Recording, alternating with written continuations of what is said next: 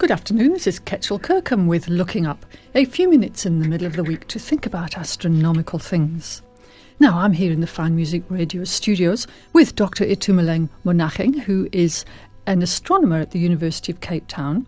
If you'd like to find out a bit more about him, if you look at the podcast site on the website of Fine Music Radio, fmr.co.za, then um, a couple of weeks ago we will have been talking about Itumeleng and his life. So, good afternoon, Itumeleng. Good afternoon, Kechil. And we are going to tell the Fine Music Radio listeners today all about galaxies. What on earth is a galaxy? I mean, originally, galaxy that comes from the word for milk, doesn't it? They thought that there was some sort of milkiness going on in the sky. That's not true at all, is it? It's not true, but the name stuck, especially with our the galaxy that we reside in. Right? We reside in a galaxy called the Milky Way, um, and the idea comes from that that it looked like um, this milky path when you look at it in the sky. So galaxies are basically the large structures uh, in the universe which are made up of stars and gas and dust. And there are different types of uh, galaxies. You know, astronomers like to characterize things based on their observational characteristics.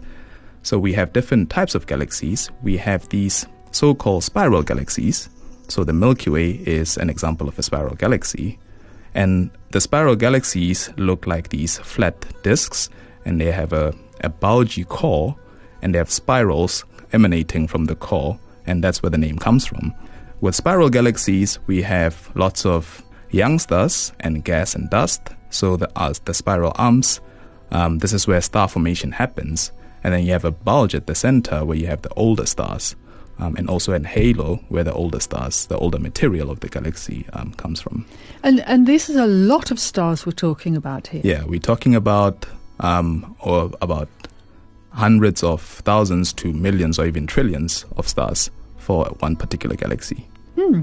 So now, you know, when you see pictures of galaxies and you see this kind of shining bulge in the middle, is it shining just because there's a lot of stars close together? Yes, that's right. So you have lots of stars um, being packed in a very close area, and that makes it uh, shine very brightly as if it's one object, but it's actually a lot of um, objects there that are whose light is combined to give um, off that glow. Now, what I find most interesting about galaxies is that when my mother was born, and certainly in my grandmother's time, we thought there was only one galaxy. I mean, astronomers did look through telescopes, you know, like 150 years ago, and they they did see kind of structure, but they thought they might have been just gaseous blobs or nebulae. They didn't know that they were galaxies until until really in my mother's lifetime.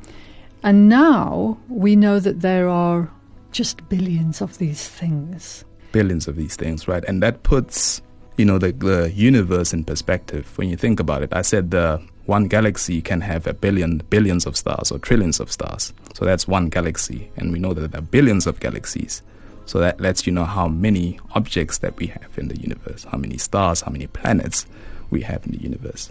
But these are a long, long way away from each other. That's right, yeah. Isn't that so? But the galaxies themselves, are, are they just randomly scattered around the universe? They're randomly scattered in the universe, and yeah, as you rightfully said, they are a long way apart from each other. And the old astronomer Hubble, um, he looked at, he studied galaxies and studied their motions, their movement.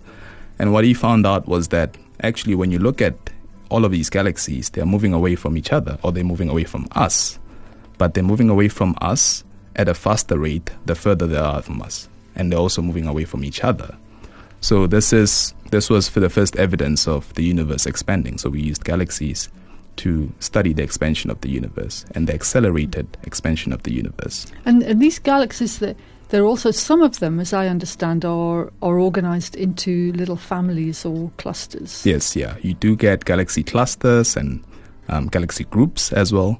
So depending on the number of um, galaxies in that family, you know, you get different categories of them. Like I said, astronomers like to classify things according to observational features. So you can get galaxy groups and galaxy clusters and other larger scale structures. So groups, clusters of clusters and groups of groups to form these even larger structures in the universe. It's a big place, the universe, isn't it? It's a very big place with a lot of galaxies in there, and each galaxy has a lot of stars in it. Sure.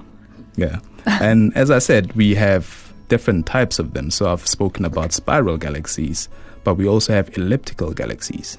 Right? Elliptical galaxies look like bulges, or I mean, they take on different shapes. They can be spherical in shape, or they can have rugby ball shapes or cigar shapes.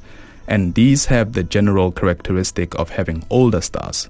So for spiral galaxies, I said there's a lot of star formation happening because you have lots of gas and dust, which are the ingredients of uh, forming stars. Whereas with elliptical galaxies, these have older stars. We see them appearing redder, which is the general color for um, older material or older stars. And yeah, so those are the different types of galaxies. And galaxies also collide, right? So they have lots of, they're moving around in space and sometimes they collide and we get um, irregular galaxies from these uh, collisions. So the tidal interaction that happens between two gal- two or more galaxies colliding can form another structure, which is you know fascinating. These, these, are the kind of things that astronomers go and research and, and have a look at. Itumeleng, thank you very much for telling us about galaxies and their complexities. And for now, this is Kechil Kirk and wishing us clear skies.